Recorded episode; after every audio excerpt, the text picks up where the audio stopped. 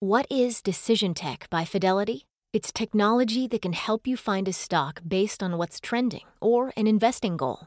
It's real time insights and information delivered in your own customized view of the market. It's smarter trading technology for smarter trading decisions. And it's only from Fidelity. Open an account today at fidelity.com/trading. Fidelity Brokerage Services LLC, member NYSE SIPC.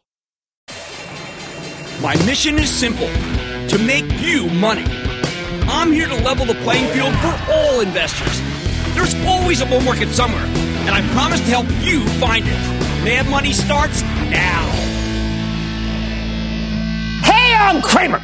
Welcome to Mad Money. Welcome to America. Other people want to make friends. I'm just trying to make you some money. My job is not just to entertain, but to educate, teach, maybe uh, do a little coaching. So call me at 1 800 743 CBC or tweet me at Jim Cramer. Now, I always tell you, I always, from the beginning of the show, almost 15 years ago, I said, you gotta avoid the battlegrounds. It's hard enough owning the stocks of companies with obviously great fundamentals, but a battleground with you're met with infiltrating fire, interstitial machine gun madness. Count me out. Too much effort. Sometimes, though, you got to take a stand. In a market like this one, where the bullish animal spirits can bowl anybody over, including today, Dow inched up 30 points, S&P advanced 0.29%, Nasdaq came 0.44%. Some battlegrounds, even for me, too tempting to ignore. That's why I've been taking a stand with Tesla. And why I've gone back and forth with Netflix, two of the biggest hornet's nests of our time. So, what separates a Tesla, a battleground stock that I feel compelled to champion, from a Netflix, which I've lost conviction in? It for years at lower levels. Okay, all my career I have been fascinated by companies with vociferous bulls and ferocious bears. If only because they can be so entertaining. Three things distinguish these stocks from regular run of the mill equities. First, they're cult like. House of pleasure. I mean, you got people who uh, buy them because they love the product, not the earnings, and the product transcends simple analysis. There is no such thing as a price to coolness ratio. You either drink the Kool Aid or you don't. Second characteristic of battleground stocks potentially troubled financials. The real Verdun like slugfest tend to have terrible balance sheets that can never be fixed by simple operating earnings, only by raising capital. Third, battlegrounds tend to have charismatic leaders. Now, I've had the privilege of meeting Reed Hastings, the CEO of Netflix, and he is charismatic. He's charismatic as all get out. The genuine item. Someone who's practically inside my head when he sends me what to watch on Netflix at night. Of course, he sends millions of other subscribers the same emails, but I, I always think it's coming directly to me. However, nobody is more charismatic than Elon Musk. For better or worse, the guy's one of a kind. Musk's a walking charisma machine, ordinarily entertaining and fun-loving and critical to the point of scathing. Sometimes I think he gives me a run for the money as the most sincerely insincere man in North America. Other times he comes off like a true believer. He eviscerated me once at a dinner party. It was different. So let's put both Tesla and Netflix through these three prisms. Now we're going to start with Tesla because I need you to understand what converted me from an agnostic skeptic to an outright bull. About three months ago, my eldest daughter got a chance to drive a Model 3 from Oregon to San Francisco. She just sold her beat up used Ford, had an always, she definitively non car person. I know she felt trepidation about the battery and the 600 mile trip. But within the first 100 miles, she called me. That in itself is exciting. To tell me how much she loved being behind the wheel of the darn thing. She's never ever expressed even a whit of interest in any other vehicle. Now she's bragging about driving a Tesla. I told her that I'd driven one years ago and loved it, but never thought that much beyond that. She had two words for me. Buy one. She took down all the features she liked, especially the widescreen, but nothing mattered more to her than the flatulence button which she thought was hysterical. About two months later, and I too found myself on the West Coast with my wife and another fabulous husband and wife couple who could not wait to put me in the Gullwing Model X. My wife, Lisa, loves cars. Oh boy, is she ever a car person. She'd be crazy. And she was immediately smitten. Now, I have to admit, I love the whimsical nature, the handling, the gull wings were cool. The drive was fantastic. She, what did she love? The flatulence gimmick. Oh, but she also, uh, maybe uh, like mother, like stepdaughter? But she also dug the come hither button that inches the car towards you when some clown parks his car too close to your machine. I felt the tug. Then Tesla introduced its pickup truck, I mean, its Cybertruck, which I thought was ugly as all get out. The press conference, borderline disastrous. The company's lead designer threw a rock at its unbreakable window and it cracked. I figured, okay, so much for the Cybertruck. But then we saw the demand, the huge number of deposits, and it's off the charts. No accounting for taste. That stunned me.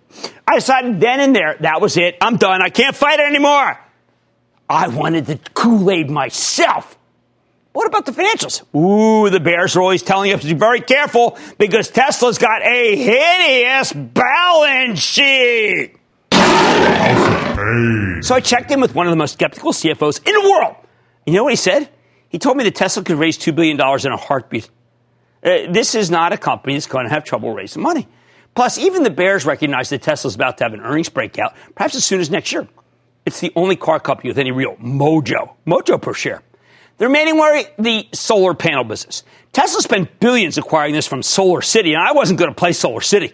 And for years, it seemed like a terrible bet. But then my wife sent me an article this very morning about how Tesla's solar roof tiles are now as cheap as normal roof tiles. They're guaranteed. They look like normal tiles. Uh, and she wants to, me to get them, so we're getting them.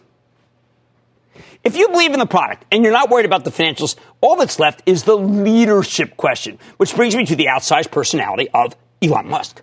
Normally, I don't mind flamboyant CEOs, but I hated how Musk would tweet like a crazy person, taunting both the analysts and, maybe more important, the SEC. Fortunately, all that ended when Musk agreed to stop his incendiary tweeting as some sort of some weird settlement with the government. Even better, on that last conference call, he revealed his true rigor without the sardonic quips. Uh, Musk, it turns out, is a great CEO uh, when he can get out of his own way, and that seems to be what he's doing. Cold product, check. Sound balance sheet, check. Charismatic leader, check. Check, please. If you're going to invest in a battleground stock, Tesla's got all the ingredients of a winner. Contrast that with Netflix. Now, this weekend we watched the new Scorsese movie, The Irishman, along with nearly everyone else in America. And you know what? I, I didn't love it. Great acting, no commercials, but it didn't really click for me.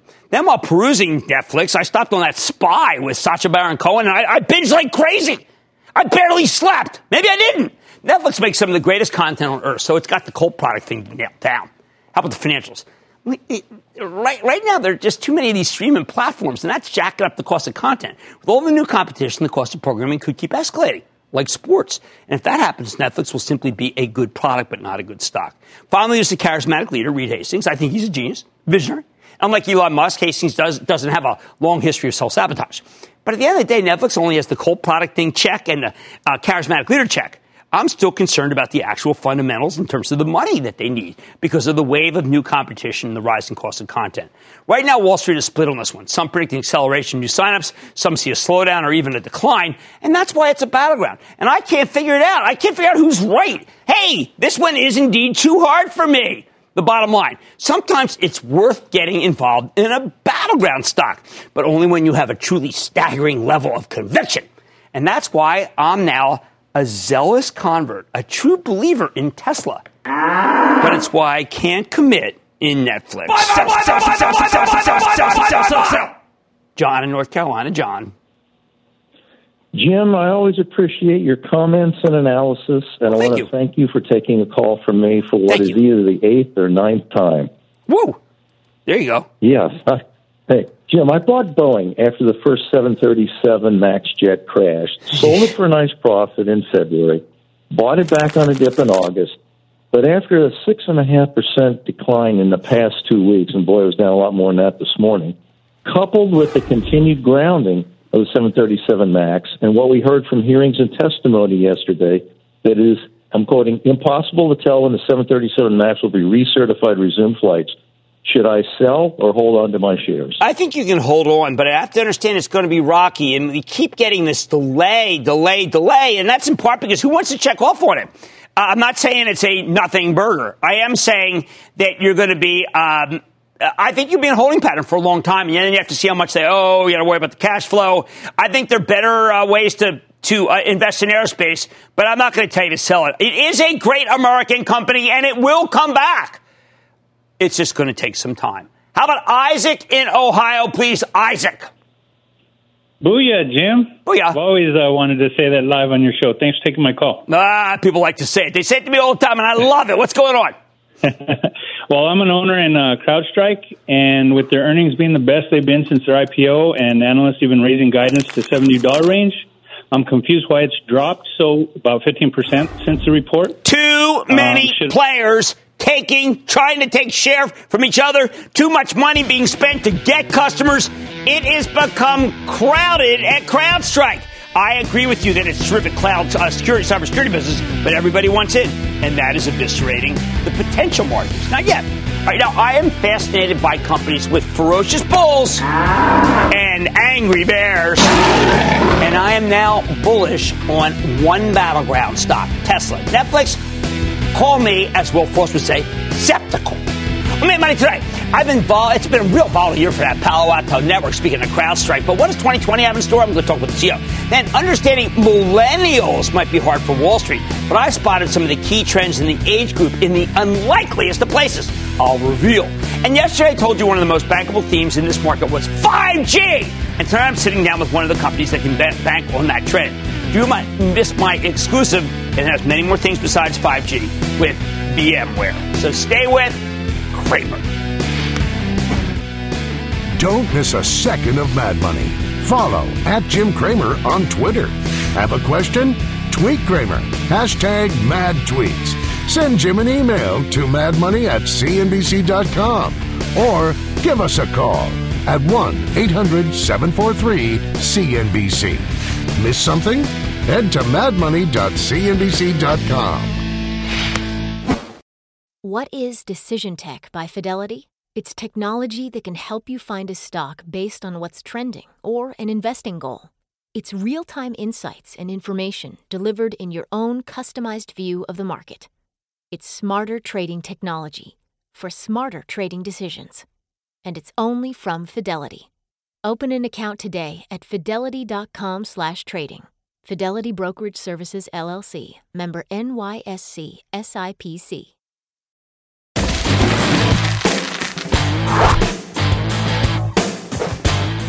What do you do when a company that's riding a powerful long-term theme confounds Wall Street? That's the question I keep asking myself about Palo Alto Networks, PNW. It's a major player in the cybersecurity space. After rallying hard in October and most of November, Palo Alto reported a solidly better than expected quarter a few weeks ago.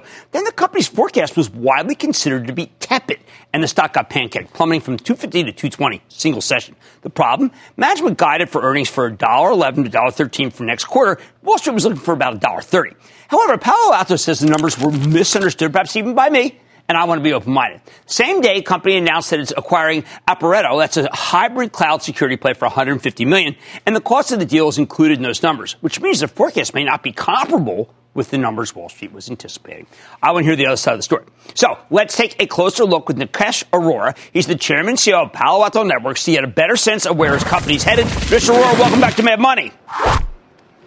Thank you very much, Jim. Thank you for having me. Okay, so Nikesh, uh, before we get into the nitty gritty, uh, let's take a step back for a second. You were recruited to join Palo Alto Networks, Chairman CEO, but roughly a year and a half ago. Uh, please give us an overview of Palo Alto then and Palo Alto now.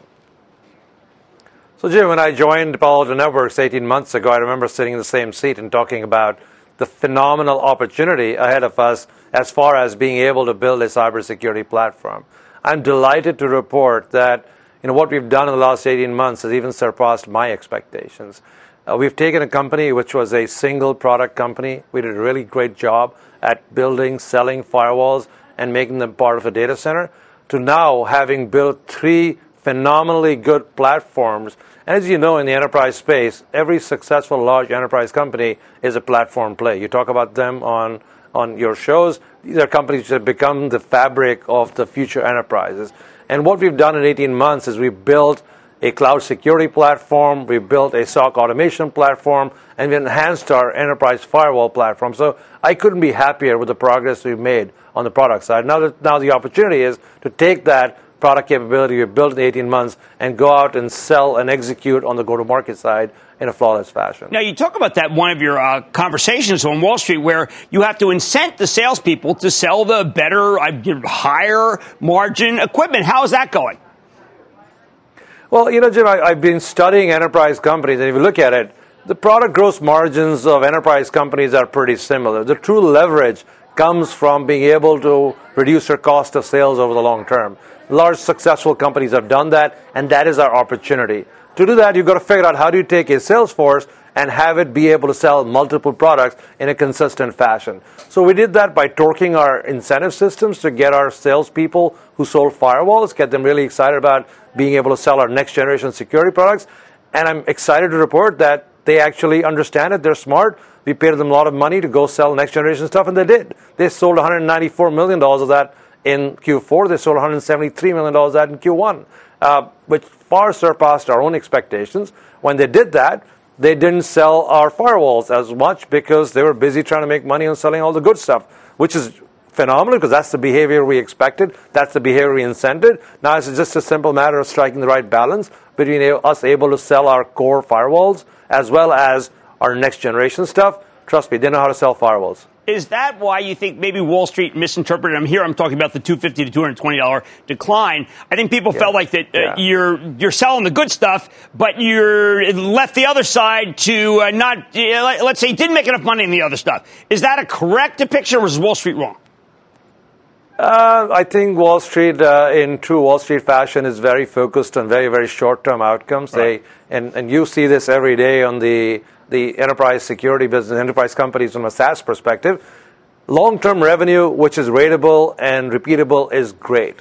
We sold more long-term revenue, which we can book every month, and we sold less short-term revenue, which is what I call instant gratification, which has technical impacts on your P&L. You understand those?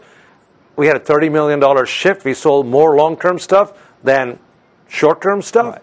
We still meet our number of $897 million. We beat it. So, from my perspective, it is nothing systematic. All we saw was our people selling better for what we want to achieve in the long term and having taken the eye off the ball for the short term. I take that trade every day. Of course, I want to do both really well, and we made changes in our incentive system to be able to do that. We have not changed our guidance for the full year or for our three year forecast we put out for the analysts. We've actually raised our guidance for our next generation stuff for the year. All right, so I have said good things about Fortinet and, Cy- and CyberArk. Uh, I have followed the path of Zscaler and CrowdStrike. You directly have been taking on Z, and you've been taking on CrowdStrike. Tell me where I may be uh, short-sighted in thinking, say, that Fortinet and, Cy- and CyberArk are the ones to invest in. Look, I think, Jim, it all depends on your perspective on cybersecurity. When I came to Palo Alto Networks, the first thing I was faced with was, hey, firewalls are dead. You know what? Firewalls are not dead. There's more traffic in the world, more traffic that needs to be inspected. You're going to inspect it either with a box or a software form factor or a cloud cloud delivered firewall. Guess what? One company in the universe that has all three products is Palo Alto Networks. We can give you a cloud delivered firewall, we can give you a virtual firewall, we can give you a box. You'd have to go buy it from Fortinet, Zscaler, and probably somebody else. So we have all the products that are needed 18 months ago, we didn't have a competitive product enough with Zscaler. Today, we see them head to head in many deals. We didn't have a competitive product against CrowdStrike six months ago. Today, we see them head to head in many deals. We've gone from being able to have one product in the top right quadrant of, uh, of Gartner to having potentially five products competing with some of the, the most innovative, forward leaning cybersecurity startups. So, from that perspective, I think you know, we're just, just getting started. All right, one last question. Uh, you have schooled me into knowing that it's a $140 billion industry. Uh, you only have 2.5 to 3% market share. Maybe I'm wrong yes. to even think about the idea that there's a couple of companies and there's a big battle royale amongst you. You know, we're not a consumer internet business. Consumer play, internet plays with this, you know, winner takes all and everybody else has to wait. I just want to go from 2.5% to 10%. I'll be have a phenomenally great business. We're already the single largest pure play cybersecurity company in the world. And all we need to do is keep building on that strength, keep building on the strength of the five product categories we built, keep executing flawlessly and creating leverage from our teams and sales forces to be a, a large cybersecurity player. Excellent. I am so glad you came on. It's, it is great to hear from you. That's Nikesh Arora, the CEO of Chairman and Chairman of Palo Alto Networks. Now I think you understand that perhaps that decline may have been mistaken. Stick with Cramer.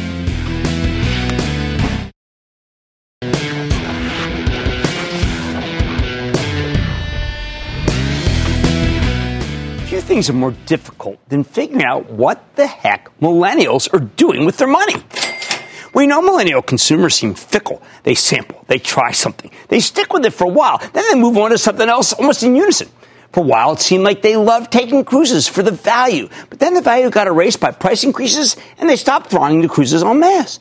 They liked camping, calling it glamping. Then they lost interest, jumping to other Instagrammable pursuits. They loved putting on makeup, storming the aisles of Ulta Beauty for the best of the best.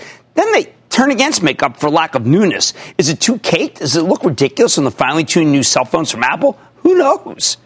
Really, who does know? There's no cohort of dedicated millennial analysts on Wall Street. Instead, you have to break down individual industries to figure out what this generation is doing with its money.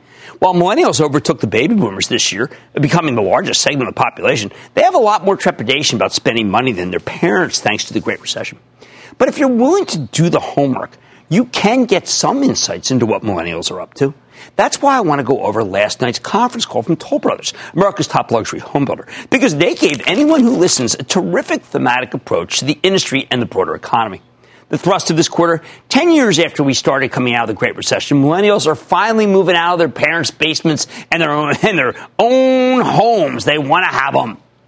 When the company's earnings call, CEO Doug Yearley referred to, quote, a growing number of millennials who are older, more affluent, and more discerning when they buy their first home, end quote. He tells us these young people want, quote, affordable luxury. Wow. And there are a lot of them. Over 20% of all closings this quarter had one purchaser 35 years old or under. Now, this is no fluke. Toll Brothers is seeing buyers pop up all over the country Boise, Northern Virginia, Denver, Orlando, New Jersey, Massachusetts, New York, Las Vegas, Reno, Phoenix, Philadelphia, Jacksonville, Seattle. Many of these places were supposed to get hammered by tax reform, which got rid of the state and local tax deduction. Well, that doesn't happen. People who have jobs and feel confident in the future are taking advantage of affordable luxury wherever they can find it. I think that gives you great insight into the behavior of millennials, or at least millennials who have money to spend.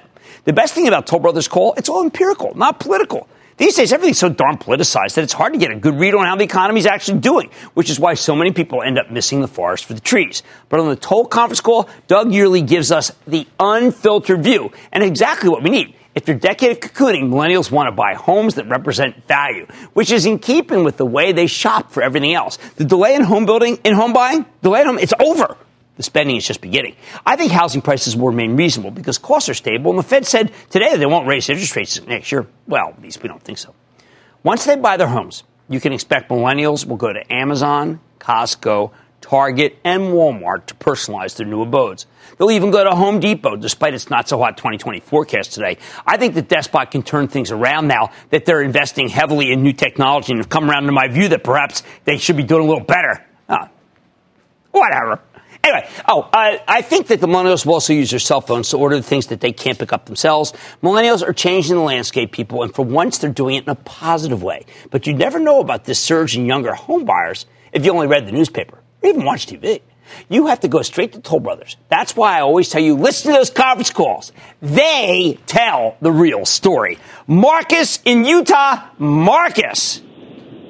Big booyah, Jim from beautiful Park City. First time, long time. Appreciate all you do and how you do it. Thank my you. Stock is my stock is Square, and I purchased it uh, near the top, and I've been in the house of pain ever since. Uh, third quarter was pretty good. Analysts are split. Part-time CEO Dorsey now on his way to Africa. What do we do? Buy, sell, or hold? No, you have to. You have to buy it. I mean, Square. It's. I think that people are frustrated by the leadership. It was a good quarter, and, and I'm not backing away from that. Uh, Twitter was not a good quarter, but Square was a good quarter. I mentioned those because they're both Jack Dorsey companies. Uh, and, uh, well, I think that Jack should relinquish one if they want to go, but, but that's up to him. It, it, that's up to him. Let's go to Ronald in New York, please. Ronald. Hello, sir. Thank you for taking my call. Of course. Uh, my question is Roku. I got in about 14 months. I've been doing well with it, but I don't know what your crystal ball has to say about it. I say don't be too greedy. I say ka-ching, ka-ching on at least some of it. All right. Understanding millennials isn't easy for Wall Street, but Toll Brothers has a good grasp on them. Read that conference call. It'll make you some money. Much more mad money ahead, including my exclusive with VMware. What does the company have to say about the state of tech and the cloud as we head into New Year? Then Trade Desk said it expects China to be a top three market for the company. But is that still the case as the tariff debate heats up? I'm going to talk to CEO. And Oil calls rapid fire in tonight's edition of the Lightning Round. So stay with Cramer.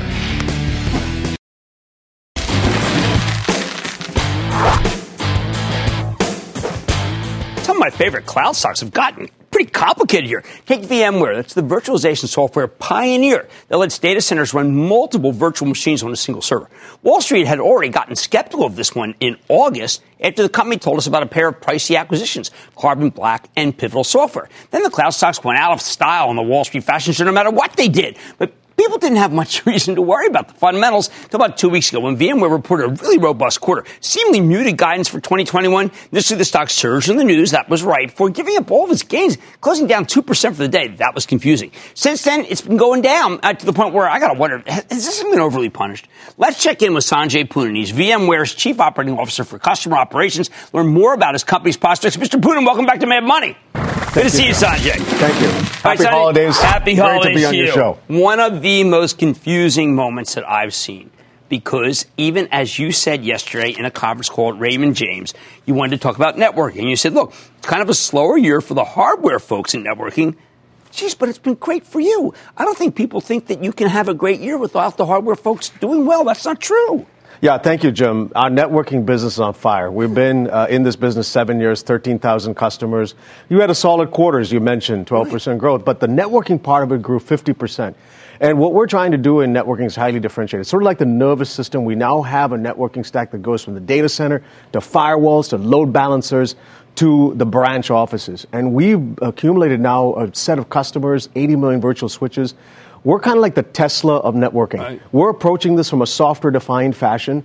And our customers tell us there's probably going to be only two big companies at scale that matter in networking VMware and Cisco.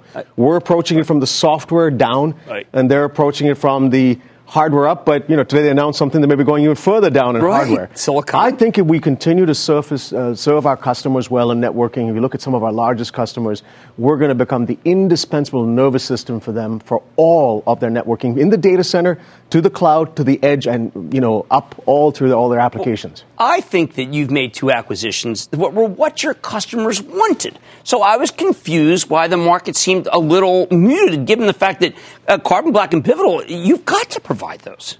I think, listen, everything that we do is for the long term. Right. And what we did since the acquisitions is explain that to our customers.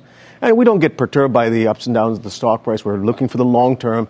Uh, we believe that containers is a logical move for a company that's established 70 million virtual machines. And when I was last on your show, I described the containers and virtual machines like ships in the containers in the 1950s. That. It's a good analogy. And security is a, sort of a lateral move. And if you look at what we're doing, we mentioned in our conference call, we have a billion dollars in security already, and we're probably not that well known of a brand. So we can build on top of that in network security and endpoint security. There's a lot of, of, of change going on in that industry, as you know, from a lot of the players right. that are going through different forms of their future. There has been no network security that's got endpoint security and no endpoint security player that's got network security. Enter VMware, we do something differentiated. As we've talked to customers about both containers right. and security, they love our vision. We're going to go keep executing, make our customers happy. Well, maybe we have to just spend a few minutes on the state of the cloud. I, I think, judging by the way your stock's done, I think people are confused about the state of the cloud, where we are. Let me make it Sesame Street simple. Okay. Uh, I just came back from uh, Amazon reInvent. Right. It's sort of considered often the mecca of all shows. Right. And if you talk to the customers who went there and to VMworld, we had all of our VMworlds, 100,000 customers come to all of them, maybe a million people watching it. There are two key words that customers are telling me. First off, they want to understand migration, migrate and the other is modernize. It's the M&M, okay? Okay. The migrate and modernize motion is what customers want to understand. We are that in de facto, de facto standard for how customers can migrate in the cloud. Large customers like Freddie Mac okay. talked about how Giant. they're going to migrate to the cloud hundreds of their applications in record time. If you were to do this with other conventional methods, it would take you years upon years. We could do this now in months. Uh, we can do it 30 to 50 percent significantly cheaper. So we think that this is going to be the migrate part, and the modernize part comes with container technologies like the one we're acquiring from Pivotal. These are the two verbs that we think customers are all going to like from VMware. All right, then let's go back to another way. There was a piece by uh, Piper Jaffray which just said governance dynamics keeps a floor and ceiling on shares, talking about the idea that with Dell having the power to make strategic moves of your company, that could pressure VMware shares potentially. But there's been no reason for Michael Dell to pressure VMware shares. Well, I'll tell you. First off, there's a misperception that VMware is sort of, uh, you know, tied to the hardware economy. Right. If anything, virtualization abstracts you from the hardware economy. So, de- depending on how the hardware players do, we are a software-defined company. You need us in good times or bad times. On your show a couple of times ago, I said a dollar invested in VMware has returned ten dollars of economic value. Michael Dell has said on your show, and I've also said, what's good for VMware is good for Dell. If you think about some of these motions like migration to the cloud, modernization, we believe that both VMware and Dell can do very happy. We're excited about the partnership. In some of the areas like hyperconverged infrastructure, part of the reason we have now leapt to number one over players like Nutanix is mm-hmm. thanks to the partnership with Dell. And we're going to do more of that in terms of innovating in hyperconverged infrastructure, in the digital workspace, and now in security. Dell has announced that their preferred endpoint security solution is Carbon Black. So the partnership couldn't be uh, ever better. Well, you, I do find, uh, you know, we had Nutanix on earlier this week. I know you watched the show. Uh, both companies, you've never been said a word negative, and you don't do that. I think that you kind of view everybody uh, as potential partners. It's always been the way.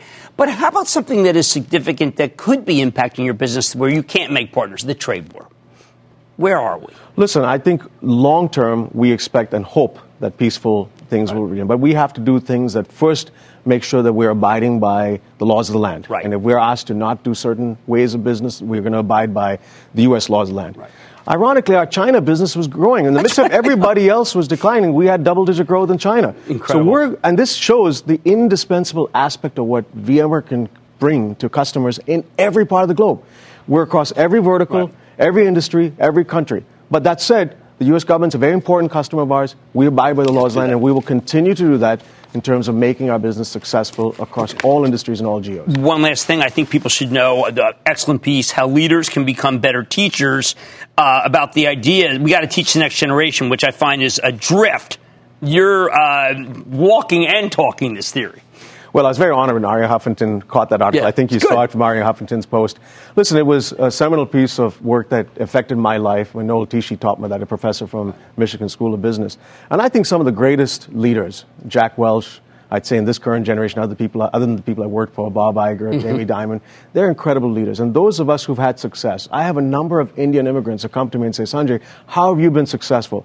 And it's my job to lead, and, and also great leaders are teachers. I recently had the privilege of doing this for a bunch of our vets. They came and oh. said, listen, would you teach us? And that was one of the most impactful days of my life. I was almost in tears listening to their stories and sharing them a small part of my life. That's, I think, listen, I think it's much more blessed to give and receive, and we as leaders have an obligation to teach the next generation. Well, I'm glad you said that. This is so important. ESG, leadership, undervalued on Wall Street, okay?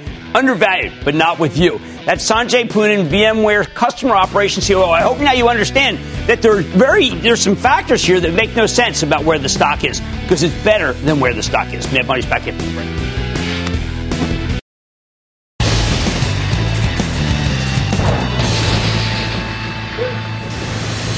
It is time. It's time for the light round.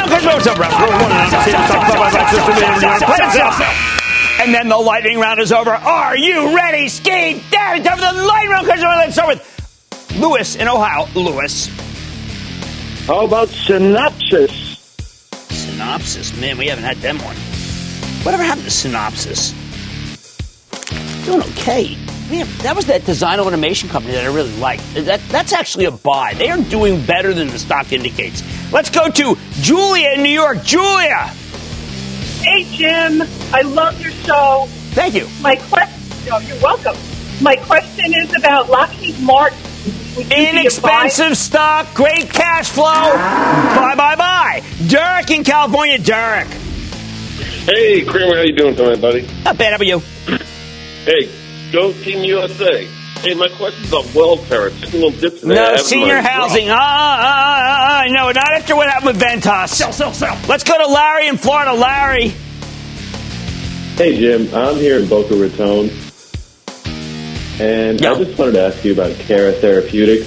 Oh, that data was bad. That data was bad. You probably felt it all the way down in Boca Raton. I, when I saw that bad data, I got so many companies with good data whose stock aren't going up. Why do I got to mess with ones that have bad data? I need to go to Arthur in Pennsylvania. Arthur! Booyah, Jim, from Pocono Pines, Pennsylvania. Oh, Thank my God, my old taking my stomping call. grounds. What's up? And for all the great work you do for small as well as large investors. Thank you. Cisco, in 2016, Cisco purchased an Israeli chip designer Leaba for 320 million and recently also purchased Acacia Communications for 2.6 billion, one of the fastest growing companies in America. Plus, they bought Lu- Luxtera Optic Device Maker. Right. It appears Cisco is shifting their business model to sell a new type of semiconductor, which they claim will change the Internet of the future. And I agree. I mean, they're going up right against Broadcom, even though a large customer Broadcom. I thought the presentation that they did was very, very good. They'll also be going right up against uh, ANET. They're going to do a soup to nuts plan. I think it's not going to be available for at least maybe six, seven months, but they are ready. And people, I urge people to look at the video. I think the Cisco presentation that that Chuck Robbins gave today makes me think. Oh, here in Minnesota. Oh, here. Yeah, hi Jim. Thanks for the call. I mean, thank you. so, what's your call on CTSH? Currently, I own some stock, and do you think I should buy more for next one year? CTSH. CTSH, no, I, I'm going to go. I'm going to overrule you there and, and go with Accenture. That's my favorite. ACN. Be careful when you use spell check. It always comes out as CAN, but you went ACN. Let's go to uh, Gregory in Florida. Gregory. Jimbo, another big booyah from Miami, and thank you for all your hard work, my friend. Uh, thank the you. Company I'm, the company I'm calling about tonight has got an immunotherapy drug called Palforzia. It's currently being reviewed by the FDA with some positive indicators. If approved, it would be the first treatment for a food allergy, in this case, tuna. Jim is Aimmune Therapeutics Inc. Ticker AIMT. AIMT, we've liked it from the beginning because we think the food allergies are far worse than people realize, and I do think it is a buy. And that, ladies and gentlemen, is the conclusion of the Lightning Round. The Lightning Round is sponsored by TD Ameritrade.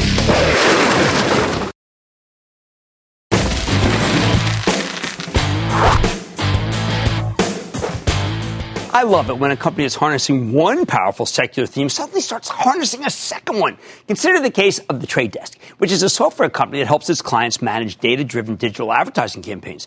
I used to think of TTD as a, a, a play on programmatic ad buying, but earlier this year, the company inserted itself into the streaming video space, establishing partnerships with Amazon and Disney, helping them advertise on their new streaming services. They also are doing audio, which is growing astoundingly fast. And that's one reason the Trade Desk has been such a fantastic performer. It's up 115% for the year, 35% gain since we last spoke. Can it keep climbing? Let's dig deeper with Jeff Green, the founder, chairman, and CEO of Trade Desk. Get a better sense of his company's prospects. Mr. Green, welcome back to Mad Money. Thank you so Good much. Good to see you, sir. So Good to see to you. you. Be Jeff, here again. Jeff, I usually don't do this. Your company is really on fire. You are doing many things, and yet, even though you have amazing revenue growth, you're also profitable. That's right. And most companies can't say that. Why is it such a not? A, why is why can you do it? Most of the companies come on and say, "Hey, we're growing really fast, but of course we're losing money." What's the difference between you and them? Well, I think one big difference is just culturally. We said from the very beginning that we have to make money. We raced to go make money first. And then once we got profitable, we took every dollar that we made and reinvested in the company. So our DNA was to get to profitable and then invest every dollar that we possibly could. And that's been a part of our ethos from Oh, the beginning. Hallelujah. what a refreshing breath, breath of fresh air. Now, I, I was going over with Ben Stoto today, uh, who works, he's the head of research, uh, that we're sick and, sick and tired of people playing this trend with Roku because they recognize the name. They should be with Trade Desk, but you are not visible to the people who are seeing your stuff. That's exactly right. So Roku's a great uh, brand. They're a great product for consumers. Uh, and it's one way that investors can play the connected TV uh, uh, trend. But in our case, what we're what we're offering is something that's very different, which is that we're an objective player. We don't own any media, unlike Roku, unlike a Google or a Facebook. We don't own any media. So we go to the biggest advertisers in the world and we say, you need to figure out which digital ads to buy. Sometimes it's audio, sometimes it's TV, sometimes it's display ads. It could be on your phone, it could be anything. But we're trying to help them objectively decide what to buy. And because we don't own any media, all the biggest media companies in the world are partnering with us first Fantastic. to ask them to help bring advertising demand. Okay, so I'm Procter Gamble. I go to my ad firm and I say, "Look, I'm tired of reaching the same person who's already my customer, and I keep reaching them and reaching them and reaching them. Could you please help me find customers who would really love my products?" Does that business ultimately end up with Trade Desk? That's right. That is that is what we do. And in fact, uh, we work closely with Procter and Gamble. That is exactly what we do. We help them take their data and insights about who their customers should be, not just the customers they already Right, have, right. but the customers that they want that look similar to the ones they already have, and then go find them on the rest of the internet. And we we are a play on the open internet, which is connected TV, but it's also everything else that is essentially not Google and Facebook in terms of inventory. Now, uh, sometimes we laugh that people, customers, uh, these uh, companies seem to know who we are, and they uh, their ads follow us around and stuff.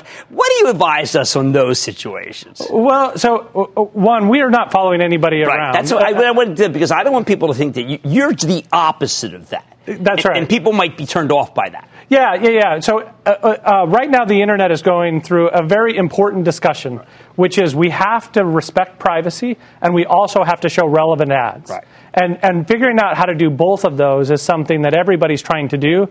I, instead of just having a philosophical debate, we've just tried to enable that with technology. Right. And by never touching the personally identifiable information, we never cross the line of showing uh, ads that are creepy or doing anything that we shouldn't be doing.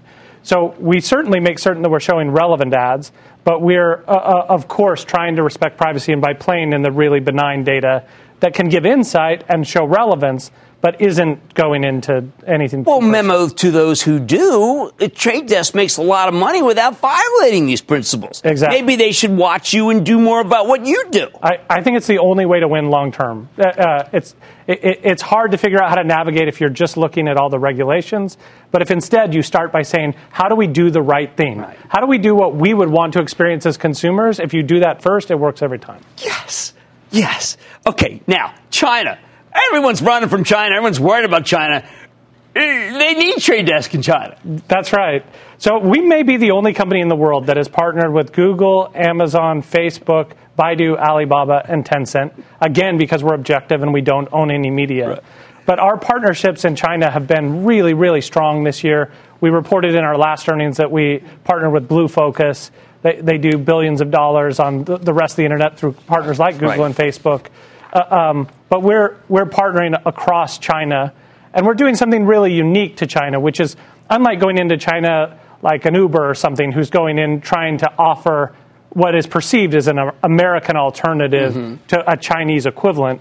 We're instead going in just writing checks on behalf of multinational companies, buying media inside of China for them as they're trying to tap into the Chinese consumer in particular, but then also helping those products that are manufactured in China find a home on the rest of the open internet. So again, it's a play on the open internet where we can partner with all media companies, including Baidu, Alibaba. I just want to circle back again. Amazon Publisher Services, third party Fire TV apps, Disney, sports, overtime sports when That's you right. don't know what to do, right? That's exactly overtime right. when we most want it. That's you. That's exactly right. So one of the biggest opportunities right now in TV is that uh, uh, sports isn't, I think, optimally built for linear television. Because you don't really know when it's going to be a blowout game or when it's going to go into extra innings.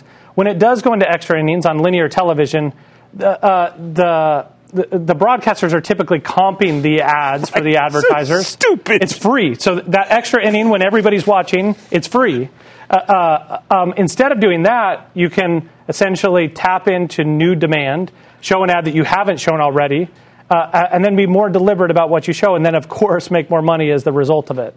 So everybody's better off in using data and being real time about the decisions. Okay, I know people think, Jim, how could you be so excited about this company? I, I like companies that grow like weeds. I like companies that are profitable. I like stocks that are up 100%. And I like Jeff Green. He's figured out a lot more about this than almost anybody I know. And I like truth. I like that you don't follow us around, you don't demand to know stuff, and you're not creepy. Thank you so much. okay, that's Jeff Green's founder, chairman, CEO of the Trade Desk. TTD, stick with Cramer. Thank you.